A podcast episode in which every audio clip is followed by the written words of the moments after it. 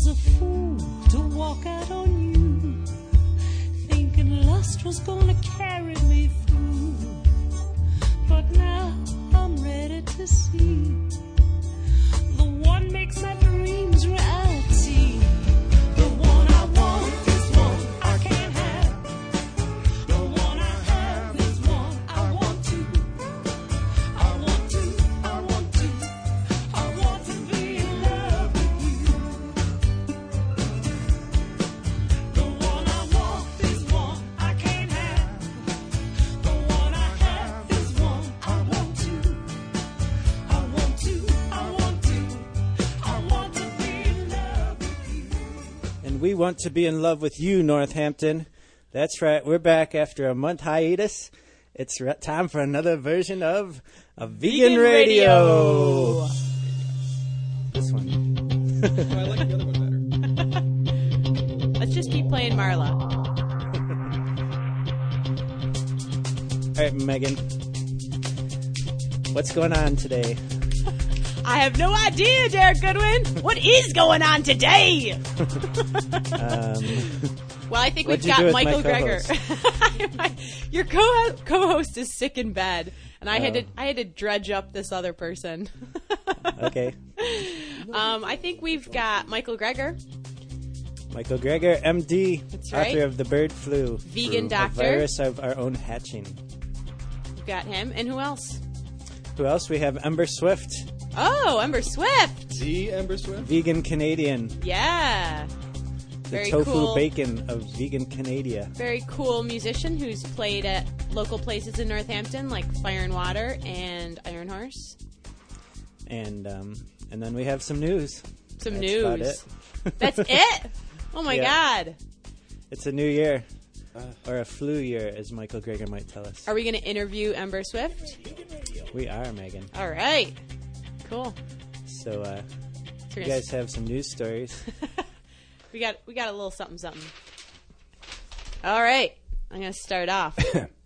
We have Taiwan breeds green glowing pigs. Scientists in Taiwan say that they have bred three pigs that glow in the dark. They claim that while other researchers have bred partly fluorescent pigs, theirs are the only pigs in the world which are green through and through. Truly fluorescent. The pigs are transgenic, created by adding genetic material from jellyfish into a normal pig embryo. In daylight, the researchers say the pig's eyes, teeth, and trotters, trotters look green. Their skin has a greenish tinge. Where'd this article come from? I don't know. Taiwan, man. In the dark, shine a blue light on them, and they glow torch light bright. The scientists will use the transgenic pigs to study human disease. Because the pig's genetic material encodes a protein that shows up as green, it's easy to spot.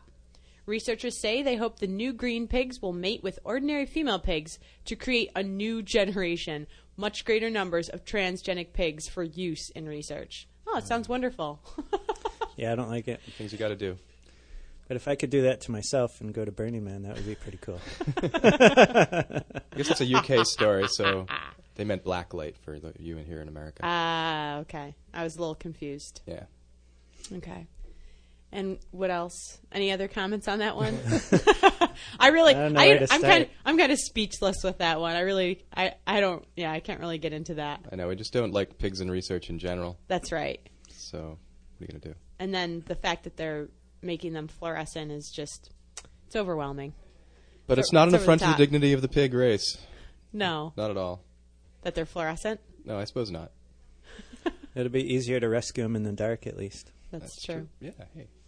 All right. Our Always got the bright side. Our, our next article, there's a high I Q link to being vegetarian. Surprise, well, we surprise. That. A Southampton uni- University team. Just look team, at this room here, three of us. I know. My God. The, combi- like add up the combined our... I Q here, it's got to be at least one hundred. Yeah, so, something is towering in this room, but I'm not sure it's the I Qs. Oh, come on. Give yourself more credit. Funny. A Southampton University team found those who were vegetarian by thirty had recorded five I Q points more on average at the age of ten. Researchers said it could explain why people with higher I Q were healthier as a vegetarian diet was linked to lower heart disease and obesity rates. Vegetarians were more likely to be female, to be of higher occupational social class and to have higher academic or vocational qualifications than non-vegetarians. Liz O'Neill of the Vegetarian Society said, "We've always known that vegetarianism is an intelligent, compassionate choice benefiting animals, people, and the environment. Now we've got the scientific evidence to prove it. Maybe that explains why many meat reducers are keen to call themselves vegetarians when even they must know that vegetarians don't eat chicken, turkey, or fish." Meat reducers. Yeah. That's a new one. But those are the flexitarians, the meat reducer. That's right. But Doctor Frankie Phillips of the British Dietetic Association said, "It is like the chicken and the egg. Do people become a vegetarian because they have a very high I Q, or is it just that they tend to be more aware of health issues?" Mm. Both. Could be. I don't know. I thought the egg came first. Didn't they figure that out this year already? Oh, really? Yeah, whatever was in the egg was more chickeny than what laid the egg, apparently. This is all all news to me, Scott. Yeah. And well, my news... You're not following the science news, you know. My news is done. Today we're dividing up the news stories That's among right. our correspondents. We all need practice reading, so... Not me. Uh-oh, we got a collar. Oh, I sure do. Okay, Here. Read us the story, Scotty. Yes, you you find out what the technical problems are, and I'll check out this story. Here we have uh, a good one, uh, sort of related to the pig story. The F D A is telling us now that cloned animals are safe to eat, or at least as safe to eat as uncloned oh. animals. Uh, according to the story, the U S Food and Drug Administration is proposing to rule that food from cloned animals is as safe to eat as food from conventionally reared animals. The F D A's proposed ruling is in three parts: a risk assessment, a risk management plan, and we know how risk management plans work in this country, and information for the food industry. The risk assessment proposes that eating meat and milk from cloned adult cattle, pigs, goats, and their offspring is as safe as eating those products from animals reared in the conventional way. Which means not very safe. I know. Sheep are not mentioned because there is not enough evidence on sheep cloning to give a reliable risk assessment, even though sheep were the first Uh, mammals cloned, besides probably mice. Anyway, Doctor Stephen Sundloff, director of F D A's Center for Veterinary Medicine, said in a press release yesterday, "Based on the F D A's analysis of hundreds of peer-reviewed publications and other studies on the health and food composition of clones and their offspring, the draft risk assessment has determined that meat and milk from clones and their offspring are as safe as food we eat every day." He adds uh, that cl- he adds that cloning presents no added risk when it is compared to, quote, the other assisted reproductive technologies currently used by U S farmers. Now, you see Megan Scott's use of emphasis? That's pretty good. Emphasis? What are you trying to say? This isn't I, a I was lesson. Just complimenting Scott.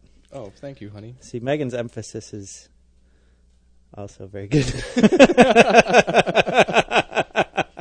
I think you better go on to your story, Derek. Um, we had a caller, and she complimented Megan's emphasis. That's why I brought it up. Oh, well, yeah. Thank you. No, but she also wanted to know, um, or she asked if, if they thought that eating vegetables made people smarter and that's why they had higher I Q. That's what I, I would think, that the, the less and less meat you eat, the the less it um, obstructs your, your brain. Blood flow to your brain. Exactly. I mean, there actually is a study which exactly. has shown that uh, after bypass heart surgery, your I Q does tend to drop. Your mental acuity goes down. Uh, so, you know, Bill Clinton, that's why he seemed a little slow lately. Yeah. um, and uh, that's probably somewhat related. You know, blood flow, oxygen to the brain is essential. It's very important. Being awake, being aware, you know, all that stuff, not having too high acidity. I mean, the, the whole chemical thing must be. So in the right. case of this study, though, I believe that the result was, or they, they tested the kids when they were ten years old and then checked back on them through the years and found. So when the kids were ten, I, I don't think they were vegetarian. So it, I don't know if their family fed them more vegetables. That wasn't a factor. Hmm. But... Uh, and, of course, you know, becoming more vegetarian. Did the caller really compliment me on my emphasis? Oh, yeah. You enunciate so well. She said you are the enunciator. Thank you, caller. George Bush is the decider, and you're the enunciator. Thank you, caller. Thank you so much. All right, so um, our musical guest is going to be next. We have Ember Swift. I'm going to play you a song from her. What is that magic button for right there? The magic button? Yeah. Scott, if you don't know what the magic button is for at this point, you're lost, buddy. You're lost. Didn't you watch Goldfinger? I sang Goldfinger the other day. All right, here we go.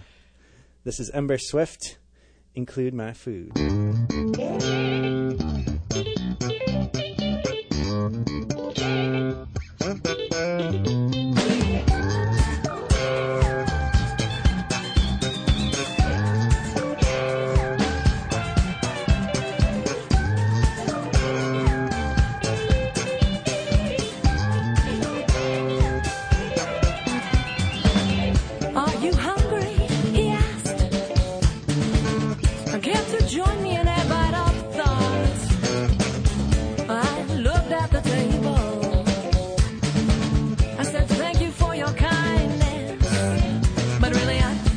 Come on, let's just chew the fat with me.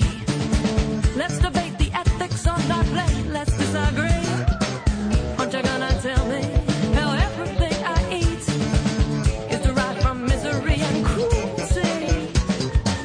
Aren't you gonna tell me about the contents of meat, all the pesticides and the hormones? Come on, Emma, let's disagree. Come on, let's disagree. Come on, Emma, let's disagree. Come on, let's disagree.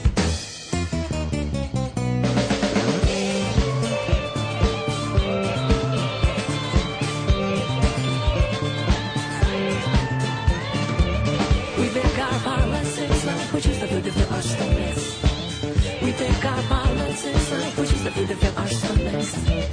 Parting with money is just playing with fate, and I choose to start with a put up on my plate. Really sincerely don't mean to be rude, but my politics include my food, include my food, include my food, yeah.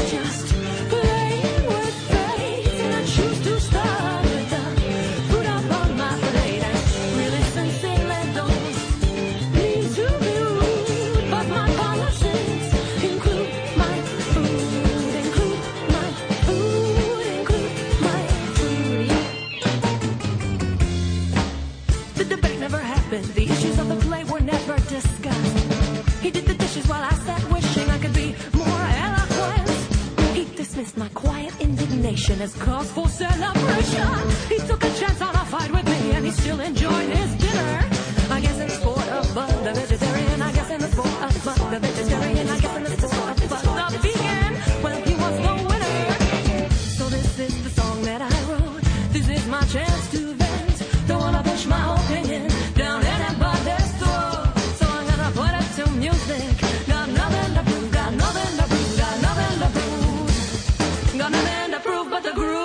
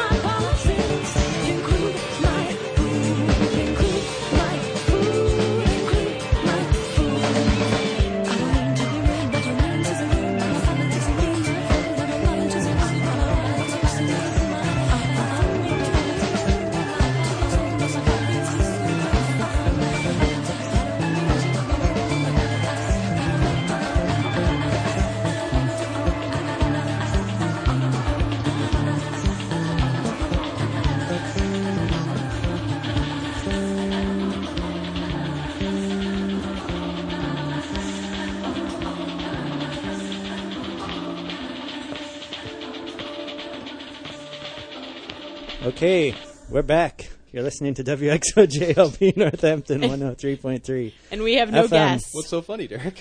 um, yeah, we tried to call both of our guests, and neither of them are answering their phones. So uh, we're guestless. We're clueless. What are we going to do, Liz?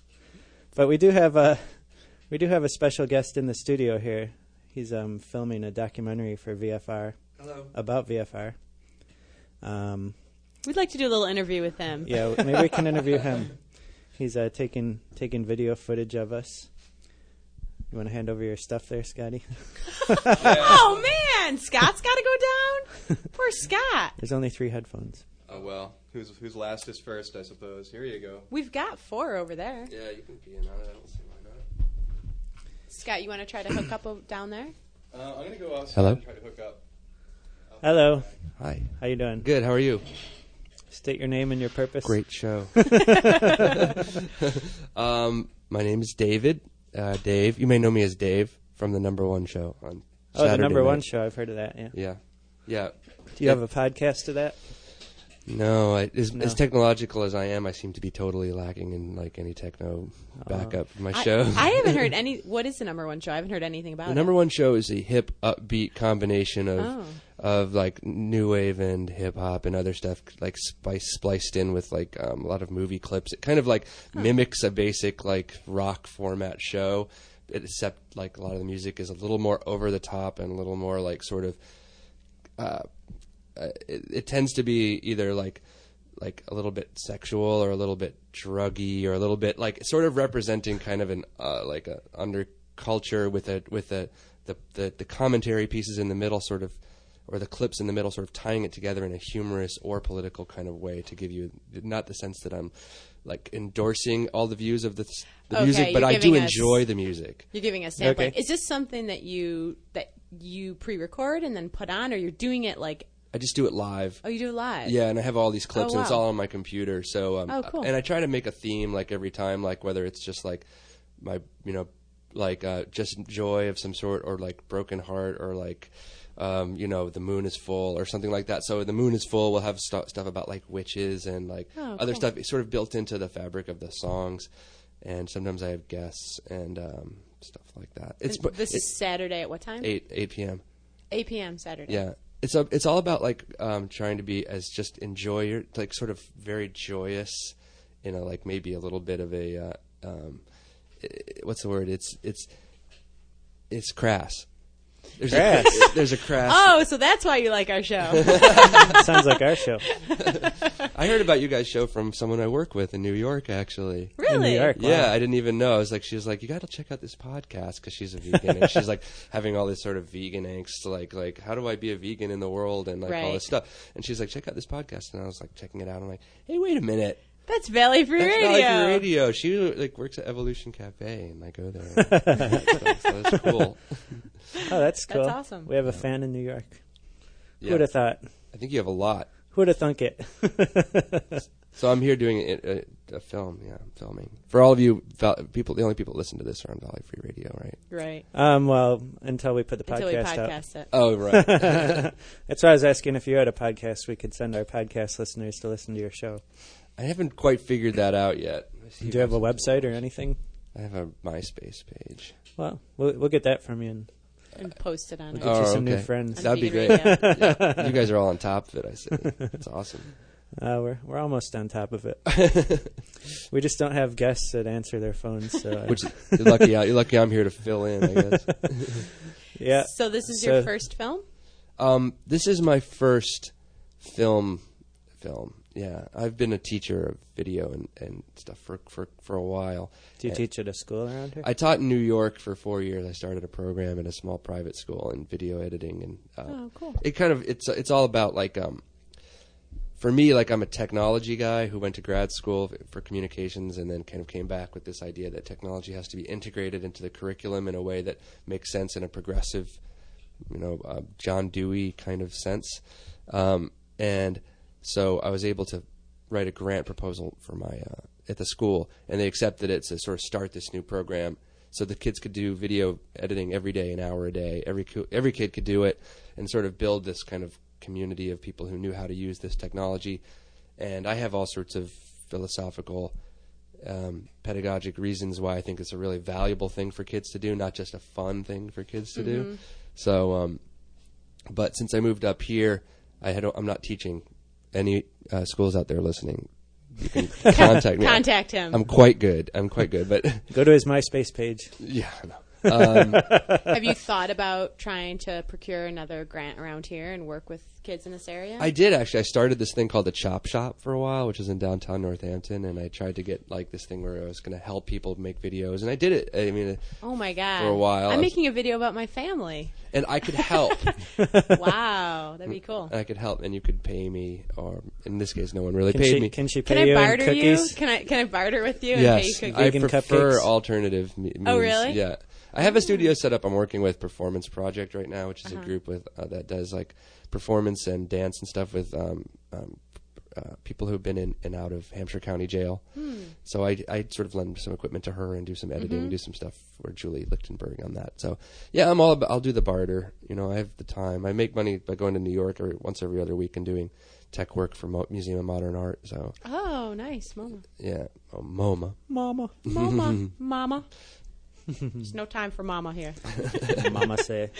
We call it sloma. Sloma? Yeah, everything, because everything happens very slowly. Oh. So can you tell us um, how, how vegan radio is going to fit into your documentary? Are we going to be like the, the We're going to be the stars, of course. About, yeah, of course. It's, it's, it's all the radio station radio. Is going to kind of revolve around what we're doing. Yeah, it, that's right. It's going to it's gonna manufacture an, a new a new um, a narrative, which appears, so it appears that Valley Free Radio is actually just a prop for vegan radio. Holding you up. Scaffolding you. Um, yeah, I know I'm doing this documentary uh, to try to... Um, well, I want to talk to everybody who's lending all their time, and I think there's a lot of interesting people who are doing it, and I like doing it uh, and lending my time to it, and I think it's a great cause and everything. But there's also this whole interesting sort of democratic process or socialist democratic process or whatever that's going on behind the scenes to actually make this station work or, or not work. And if you've been to any meetings, you'll see that they're really struggling through some issues of, um, of, of, of hierarchy or... Um, mm-hmm. Uh, you know, people's voices being heard, and they have, a, I think, what is a good mission basically, and a good organization. But there's there's there are people and personalities in place, so it's an opportunity to sort of talk to everybody and like see how these people and personalities actually meld into what appears to be a functioning or it, it, it appears to be a functioning station from the outside. For me, when I come in here, it's functioning. Everyone's listening to it. From the inside, it looks like it's a, just a chaos. Completely yeah. fault. Like there's, it's a it's a ship with what no sails. Just it, yeah. But they're trying. They're really trying. And uh, and now is like a crucial moment for reasons I can't really discuss on the air. But there's definitely like a feeling in the in the in the at the station that there's we're in sort of a make or break period. And right. you know it could just kind of. kind of go all the way off the rails. Anytime. If it breaks, if vegan radio is going to have to go to satellite. Oh, my with God. With the Howard Stern show. Please don't put us in the same category with Howard Stern. Thank you. Well, I see Derek, you're wearing if your vegan If we could get as many listeners, that would be a good category. That's right. You're wearing your vegan radio st- That's you know, right. I knew you were coming. T-shirt. I had to represent. I bet you don't see any other uh, shows with their own T-shirts oh, at the station, do you? All right.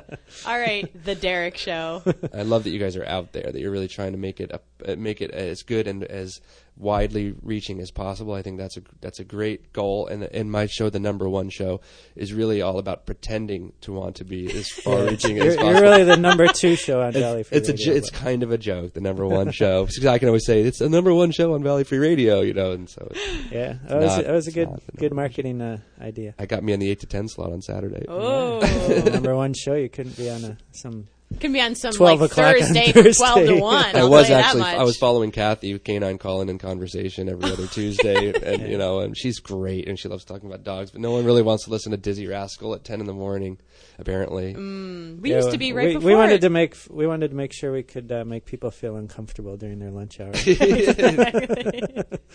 While they're chomping on their Arby's. mm, no. You know, yeah, they have to actually put their meat down to get up and turn off the show. Put your meat down. Change the down. Channel. Put your meat down. Drop your meat and come out with your hands up. It's the vegan police. All right. All right. Well, should we try to find... Uh, did you have anything else you wanted to say before? Yeah, anything well, about can, your I show? I could just talk and talk. No, um, no. I think we've we've been you've been listening to me on the air for at least five minutes now. It seems Any important. Views on veganism? I think it's fantastic. Uh, I think it's difficult. I don't, I don't know how you do it. I've tried being vegetarian and been vegetarian on and off. Vegan, no. But um, it is uh, uh, politically and socially probably one of the strongest stances you can take. And so I think I think it's a, a remarkable thing that you guys are putting yourselves out there like that, because pe- poor vegans that want to be as um, the activists that they really are by being vegans um, need support. Yeah, we, we like to be a support system. Yeah. I know it helps my friend in New York, Bonnie. Hey, Bonnie. Bonnie. Bonnie. Call us, Bonnie. We need somebody here. we're, we're, sing- we're singing. Where are you, Bonnie? All right. All right, well, we're going to cool. try playing some more music. Thanks for having me on the we'll show. We'll send yeah, people to your for, MySpace page. And thanks um, for talking. Yeah, thanks for sharing your documentary story with us. You're welcome. I'm awake now. I cannot go back to sleep. Consciousness is stealth. On quiet feet it creeps. Once you let it in your house, you'll never want it to leave. I'm awake now. I can hear it breathe. The more I learn about food, the less I want to eat. The more I learn about water, the less I want to drink. The more I learn about people, the fewer I want to meet. The more I learn, the less I want to think.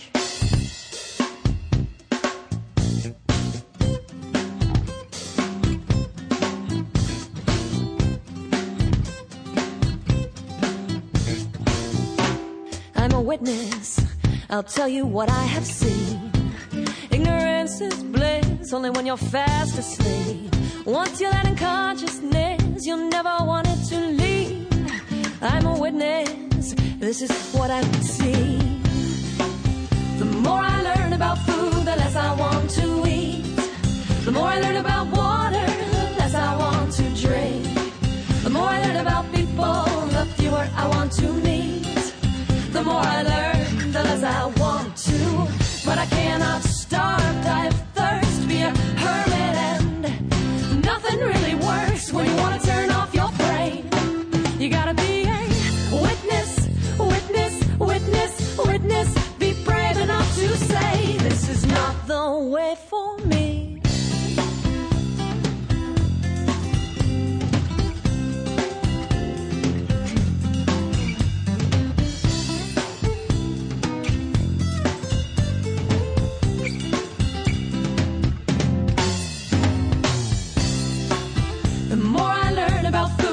I want to eat.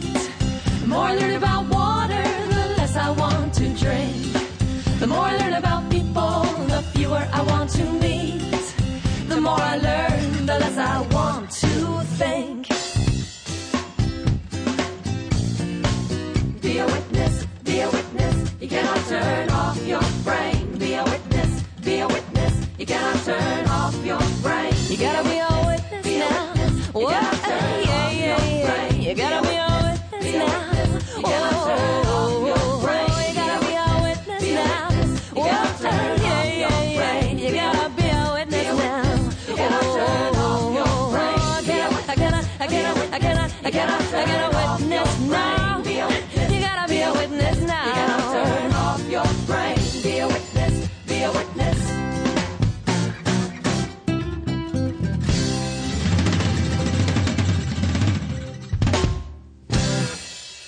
Woo!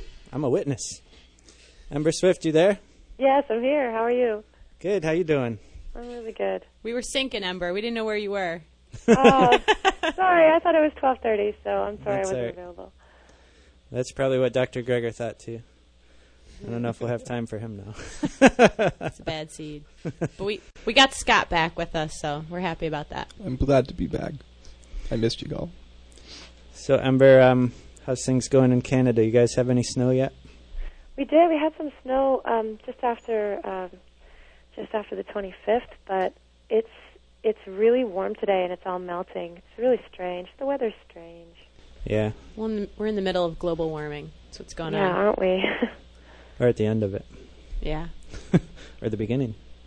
Hmm. Which part of global warming is this? Scott, you have any uh, ideas? Uh, I'm going with the beginning, Derek. Okay. Are there three of you there? There yeah. are. It's oh, a lucky day. I thought there was only two. So hi. That's right. That's a common misconception. Yeah. Uh, I'm Megan. And I'm Hi, Megan. S- and I'm Scott. Hi, Scott. Uh, see, I, I'm like the Father, Meg's the Mother, and Scott's the Holy Ghost. Okay. I used to work at Fire and Water, Ember, so I remember you. You at least did you at least come in and get food there? Oh yeah, we played there years ago. Play, okay, that's what I thought. Yeah, I miss that place. Yeah, I think I saw you there once. Really? And bought your yeah, C D. I did as well. Yeah, I guess it closed about three, four years ago now, yep. right? Yep. There's a new there's a new continuation called Evolution. And yeah. Are you still in touch with Star Drucker? I see him once in a while. I saw him about six months ago, but I have a very dear friend who lives in Northampton, so I go to Northampton quite a lot. Uh-oh, that must be Doctor Greger on call waiting. That's funny. Yeah, for some reason we have call waiting on our studio line phone. It's something strange. Uh, yeah. Anyway. So what's your latest C D that's out?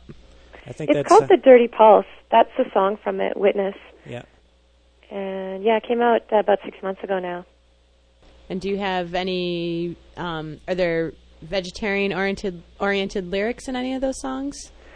Well, there's that song that you just heard, which talks yeah. about the more you learn about food, the less you want to eat. Right.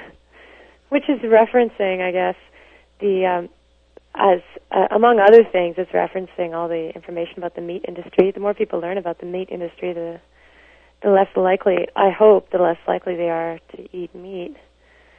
But that goes to, that also goes with the uh, the dairy and egg industry as well. Yeah, I suppose but if they're wimpy, the, they will. The main song that we have about politics is from a previous album. It's called "Include My Food," mm-hmm. and that one. Yeah, we played that earlier in the show. Oh, cool, yeah. That's really good. But the first time we tried to get you on the line, we were playing that. Oh, okay. I was going to cool, play The Witness at the end of the show. But we got you on the line now, so I'm very excited. Hmm. Is it hard to write songs about animal rights issues or vegan issues? I know. I noticed that there's a lot of bands that are vegetarian or vegan, and they don't, like, write about it. Well, I think it's um, it's no harder to write about it than it is to write about other political issues. I guess it's just, I write about the topics that are burning a hole in my brain at the moment, you know. So if I'm if I'm really thinking about the consequences of consumerism and choice and and how to make the world a better place, sometimes food issues come up. I just think that right now we're just on the cusp of a serious a serious crisis in the world of in the realm of food and water. And energy. So they're all sort of sitting there, this this trio of crises, and we got to talk about it because um, the individual choices we're making in the more affluent countries like Canada or the U S or Australia or Europe, those choices are su- have such a high impact on what's happening in the less affluent countries. I just think within our lifetimes we're going to see some huge changes when it comes to what food is available and what food isn't. And global warming, I mean, that's going to affect what food can be grown and what food can't. Yeah, and we're going to talk to uh, Mike, Michael Greger. Doctor Greger, do, are you aware of him? Doctor Greger? Yep. No, maybe I'm well, not. He's on in our show later today, and he wrote a book co- about the bird flu. Oh, I think, what was the name of the book? Um, Bird Flu, A Virus of Our Own Hatching. I've just, I, I read a review about it, I think, but I haven't, um, I haven't read the book. Yeah, it's a really scary book. Huh. Um, yeah, you know, good cheer. Happy New Year, by the way. Happy flu year, we say.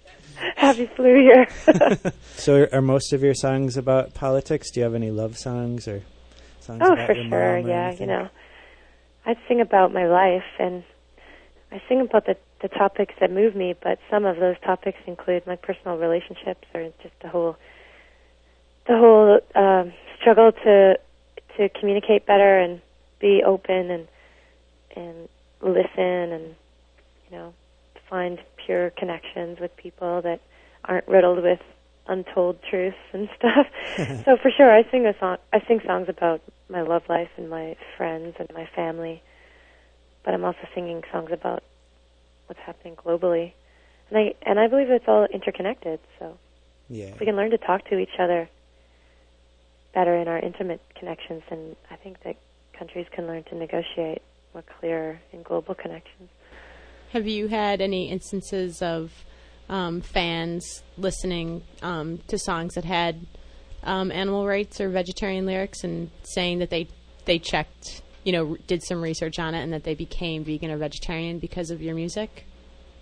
Yeah, for sure. And we often, um, we've been involved with uh, the group PETA and also uh, Friends of Animals.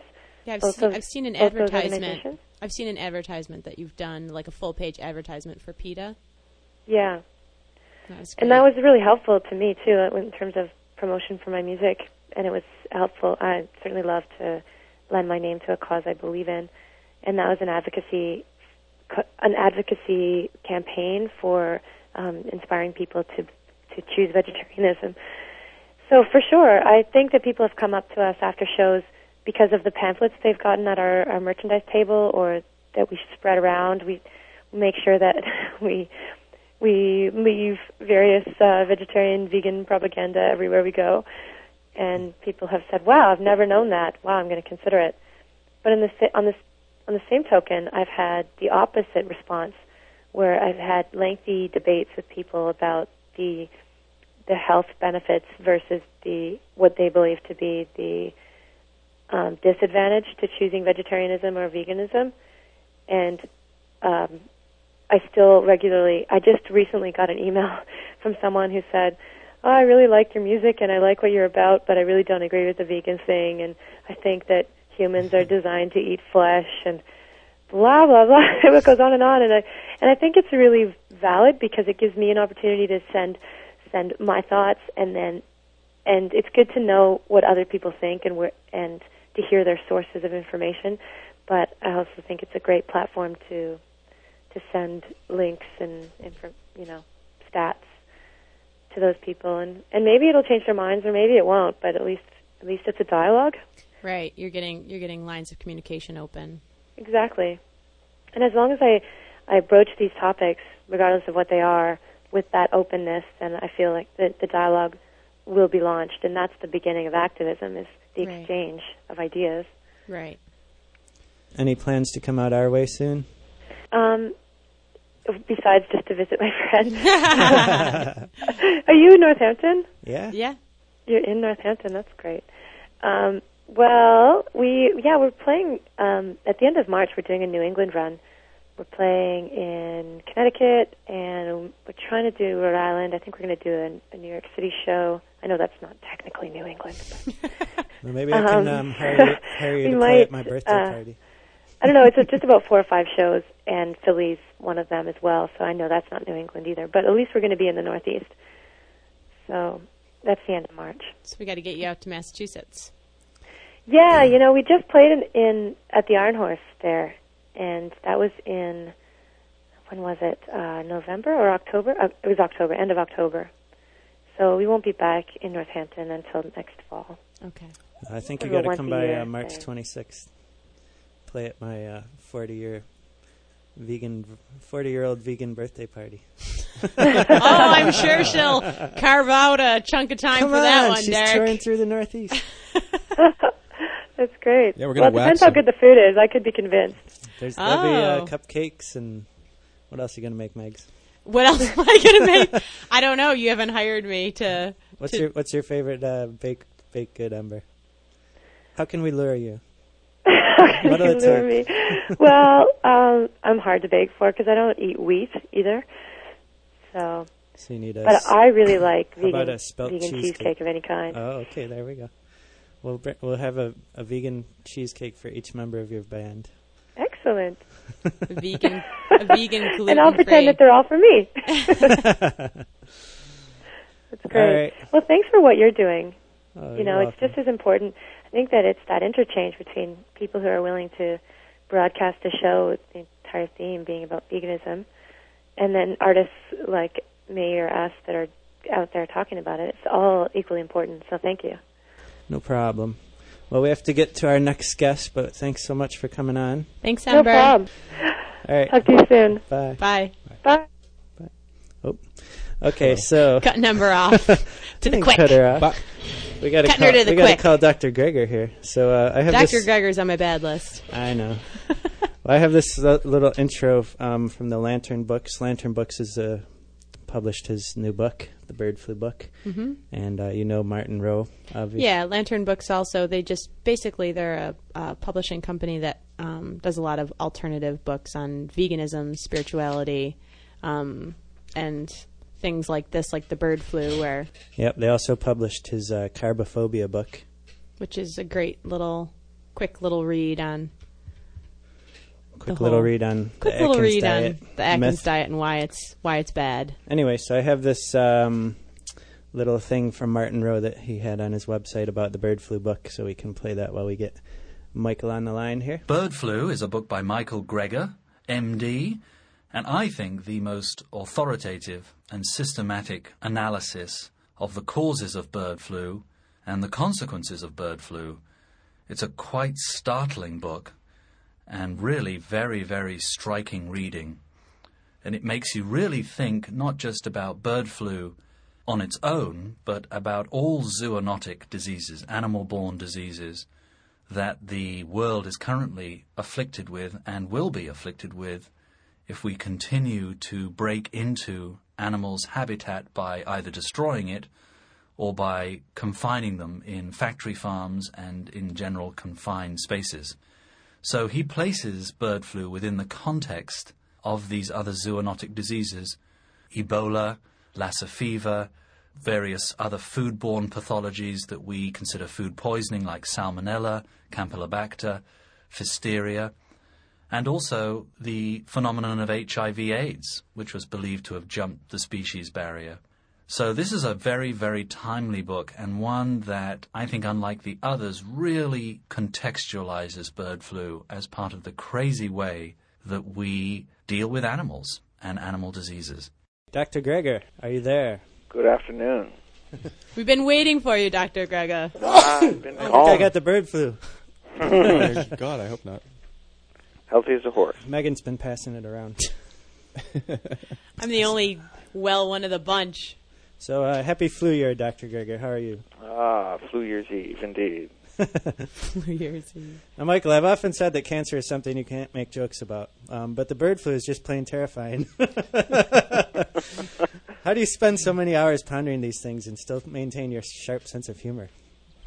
Um, uh, yeah, that's a, that's a good question. Well read, well read. Um, yeah, no, I mean, the same thing kind of happened, you know, remember with Atkins? You know, Atkins was going crazy. Four million Americans, according to Time, were on the Atkins diet.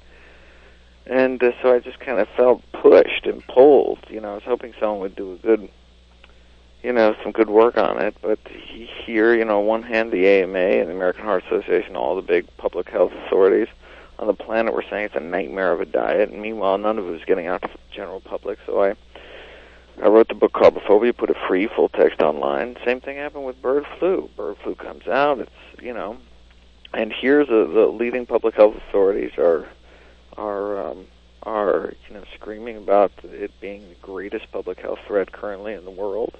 And yet, you know, it, it, it only really broke through kind of last fall in terms of the media. And so I, I felt...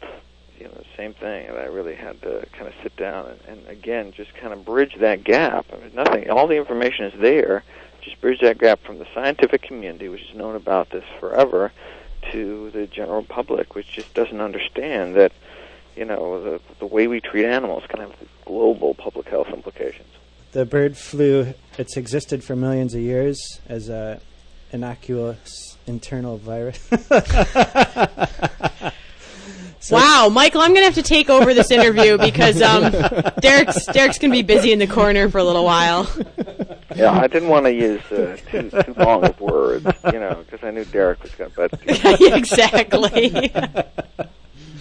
tell us, tell us a little bit. Tell us a little bit about about the book. What's and what I'm, you think I'm glad is very I didn't important? Get that on film. um, well, you know, over the last thirty years, as I think you were hearing Martin talk about. Over thirty new diseases have emerged or reemerged at a rate unprecedented in human history. You know, when most of us were born, you know, there was no AIDS. You know, and now, you know, twenty-five million people are dead. There were SARS, Ebola, mad cow, bird flu. But, you know, from where do emerging diseases emerge? Well, most of these new disease threats are coming from animals. say, well, you know, we domesticated animals over ten thousand years ago. And so, I mean, what has changed recently has kind of brought this all upon us just really over the last three decades. And so in light of this current bird flu threat, I really wanted to kind of understand why now, what's changed. Um, and so uh, that's why I sat down uh, last year and uh, and began working on it. And what did you find? What's your research? What did you find out about it? Well, I mean, you know, bird flu viruses have existed harmlessly for millions of years, uh, harmless both birds and people. Very important to understand. You know, they start out harmless, but placed in these kind of extreme conditions, some of these viruses can mutate into a dangerous, also called highly pathogenic form, like in the trenches of World War One, which may have led up to the pandemic of nineteen eighteen, which the worst plague of all time, killed perhaps fifty million people. And there may have been because we had these millions of soldiers crowded together in these stressful, unhygienic conditions. And once this virus got into those conditions, it could mutate into a dangerous form. And from the point of view of this virus, these same kind of trench warfare conditions exist today.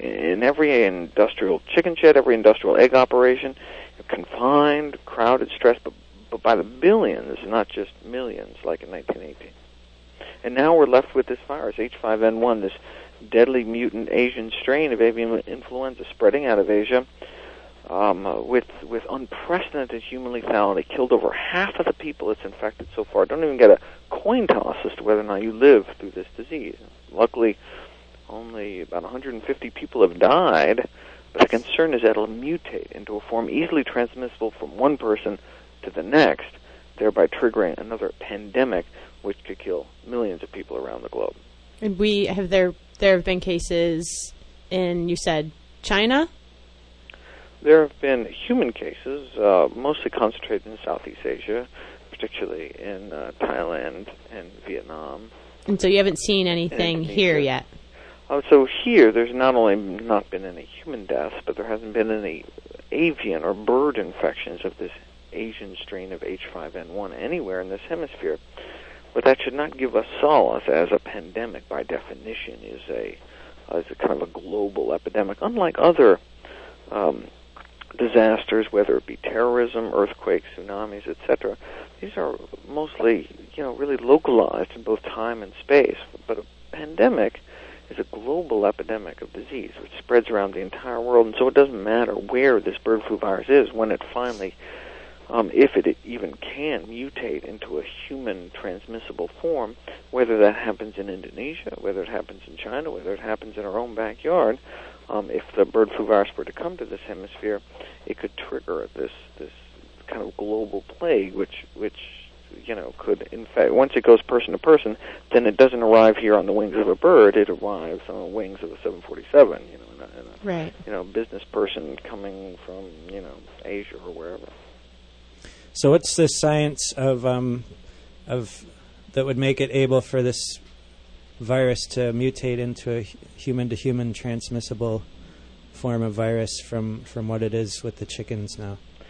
Well, there's a number of steps it needs to take. Uh, the um, first, it has to be able to better kind of attach to the lining, the lining of the human respiratory uh, system. I mean, right now it's it's much better at kind of attacking to the respiratory tracts of birds, and and as such has killed literally hundreds of millions of birds. But again, very few people have actually become infected, and that infection has been come from really quite kind of intimate, close contact with either um, infected people or infected poultry or poultry products. Um, so, for example, drinking raw duck blood pudding was uh, was one purported way of getting the disease. But and so people can say, well, look, I, I, I you know, I don't drink duck blood pudding. I don't, you know, I don't engage. Everybody drinks duck blood pudding. I don't, you know, I don't, I don't come in contact with infected birds, so I don't have to worry about this bird flu thing. Well, that's a, it's a misconception. Correct. I mean, right now it's a bird virus. H five N one is a bird virus. It's a pandemic of among bird populations killed hundreds of millions of birds, but very few people have died. The concern is not that we're going to get it from birds, but that because of the way we treat birds, viruses are going to emerge that can jump into the human population and then spread within the human population. Then you get pandemic flu like you get the regular flu, just from, you know, being in an enclosed space with people coughing or sneezing or touching infected objects and then touching your face. I mean, these kind of the ways that one would normally get infected could spread this virus very rapidly around the world.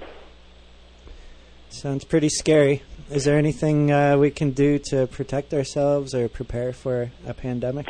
Uh, yes, no, there certainly are. And this, you know, and, and just to kind of pull that metaphor, you know, just like the bushmeat trade led to um, H I V AIDS, the emergence of H I V AIDS, which killed twenty-five million people. You say, oh, it comes from bushmeat? Well, I don't eat bushmeat, so I don't have to worry about AIDS. Same thing with bird flu. I mean, no, the concern is that once it gets into the human population, then we can get it. Um, then the, the, the you know the, the those original you know, chimpanzees are kind of out of the picture. But you know, all this can be traced. All the AIDS cases can be traced back a few decades to someone who you know chomped down on some chimpanzee leg. And similarly, um, if if bird flu were to trigger a pandemic and kill millions of people, those deaths could potentially ultimately be traced back to the way we're now factory farming birds in Southeast Asia, kind of really following this westernized Tyson model of poultry production. Um, uh, but in terms of what we can do so to prevent future outbreaks, we really have to move away from this from this, this factory farming model where we're cramming tens of thousands of birds in these really cramped, filthy football field-sized sheds to lie beak to beak in their own waste, a veritable breeding ground for disease. Um, and, you know, as Consumer Reports, you know, just came out with this, their study, Dirty Birds, talked about the salmonella and campylobacter rates. Bird flu is not the only human disease that we can get from keeping chickens in these kind of really um, inhumane and unhygienic conditions. In terms of what we can do now, now that H five N one has already been hatched, um, we can, uh, there's a number of things that uh, that are important. Um, there's there's excellent uh, an excellent pandemic preparedness website set up by Um, the Centers for Disease Control at pandemic flu dot gov, pandemic flu dot gov, where there's checklists for businesses, schools, families, on things you can do to prepare, really concentrating on stockpiling on weeks of essential supplies, food and water, um, as we will be asked to what's called shelter in place in the event of a pandemic, in which we really need to just kind of self-quarantine, self-isolate ourselves and our family indoors until the pandemic passes. Well, Michael, you're scaring me. uh, the, the the goal is to be prepared, not scared. Ah. Uh, sounds. I mean, people on low income, like uh, myself and Megan, and people even lower income than us, it's kind of hard to stockpile things when we're living week to week already. You know, it's a matter of uh, you don't have to do it all at once, but, you know, when you go to the grocery store and eke out whatever you can, you buy an extra of whatever, you know, that's non-perishable. And, you know, you throw it in the, you throw it in the corner somewhere, and, you know, after a while you'll build up um, enough to, uh, you know, uh, enough to, to kind of eke out an existence. Um, uh, you know, it's, I mean, it's just like, you know, f- you know fire insurance or... Um, It's the kind of thing where, you know, whatever the risk may be that H five N one triggers a pandemic, the potential results could be so catastrophic that it really behooves us to really take practical, concrete measures to protect ourselves and our family. And, and certainly anyone who's interested in learning more about this issue, um, just like I did with Carbophobia, this entire book, Bird Flu, is available free, full text, online at bird flu book dot org. And do and you we have, have any? That in our show notes at vegan radio dot com if our listeners can't remember that. Awesome. And I just have one last question. Do you? Is there any time frame where you feel like, well, I could see this pandemic happening, you know, in a year? Or like there's, there's, it's, it's a big mystery. Unfortunately, we don't know. I mean, we know that another pandemic is inevitable. Unfortunately, we don't know when, and we don't know how bad it will be. But with this unprecedented spread of this unprecedented virus in terms of human lethality, um, uh, the you know leading public health authorities are encouraging everyone, um, from you know local governance on down, to really again take um, take measures to to kind of mediate the impact of the next pandemic. And go vegan! Go vegan for God's sake! All right, Doctor Greger, we have one last question for you. Um, Have you heard uh, the latest news story about the mad cow breakthrough in science where they've um, developed these cows that don't have prions? It's, it's fascinating. I mean, these um, they've made uh, what are called knockout mice. um, in the past where they make, they transgenically create, bioengineer mice without prions, and the prions look fine, as these cows have looked fine, but then later in life they started walking, walking backwards, get insomnia, and then die. Really sad deaths. And so there's a concern that these um, that these cows that appear fine now may run into problems later on in their life. And so instead of these kind of high-tech solutions um, to mad cow disease, wouldn't it make more sense just to stop feeding slaughterhouse waste, blood, and manure to cows who are natural herbivores in the first place, and stop feeding downer cattle, too sick to even stand, to people, and thereby perpetuating this cycle? I mean, there, there are simpler, um, uh, you know, better ways to control this disease than uh, than these so-called biotech solutions, which, um, uh, you know, just like the cloning decision from the F D A, um, uh, moving one step closer to allowing, you know, uh, you know, animal products from cloned animals into the marketplace. But we do not need these products. Yes, they may be profitable, but at what cost, both the animals and to human health? Hear, hear. Well, any parting words for our listeners today, Doctor Greger? Just encourage people to um, to email me if they have any uh, um, questions, and my contact information is on my website, bird flu book dot org. Excellent. Thank you, Michael. Yeah, it's always fun having you on the show. Anytime. And uh, any any books in the future? Are you gonna? I'm gonna take a take a breather. And then, uh, then, but uh, going back on the road. So if anyone wants me to come to your neck of the woods, I'm uh, I'm uh, gonna do another quick round of speaking. Cool. Are you coming up this way? I don't know. Maybe. Maybe. Well, you know, you always got a place to speak in Northampton. Excellent. All right. Well, have a happy new year, and uh, we'll talk to you soon. Happy new year to you. Bye. All right, Megsy. Yep, here I am, and we're and we're going out. Yeah. I, I don't know. I'm pretty I'm pretty scared. I mean, what, what did they do in nineteen eighteen to, uh, you know, eliminate the virus? They didn't really do. I mean, people I just had to just, sort of uh, develop ran immunity. Its course, and yeah. People who survived survived, and the people who didn't didn't. I'm just yeah. worried if I come out of the shelter after this thing's passed, everyone's going to be carrying it in a benign form for right. them, but right. I'll still get it. The plague, know. the yeah. plague. Oh well, it's the plague. Yeah, you guys. I don't know. All I can say is go vegan. Go vegan, everyone. Let's get rid of these factory farms. Get back on the path of spiritual righteousness, as Jay Deacon will be telling you about in our next hour on his show. Spirit. Spirit with Jay Deacon. Next on W X O J L P Northampton, one oh three point three F M, Valley Free Radio. Check out our stuff at w w w dot vegan radio dot com. We have links to everything we talked about in today's show. Podcast, past t-shirts. shows, t-shirts, pictures of Megan. It's all there. There aren't any pictures of me. Oh, yeah, there is. Bye-bye.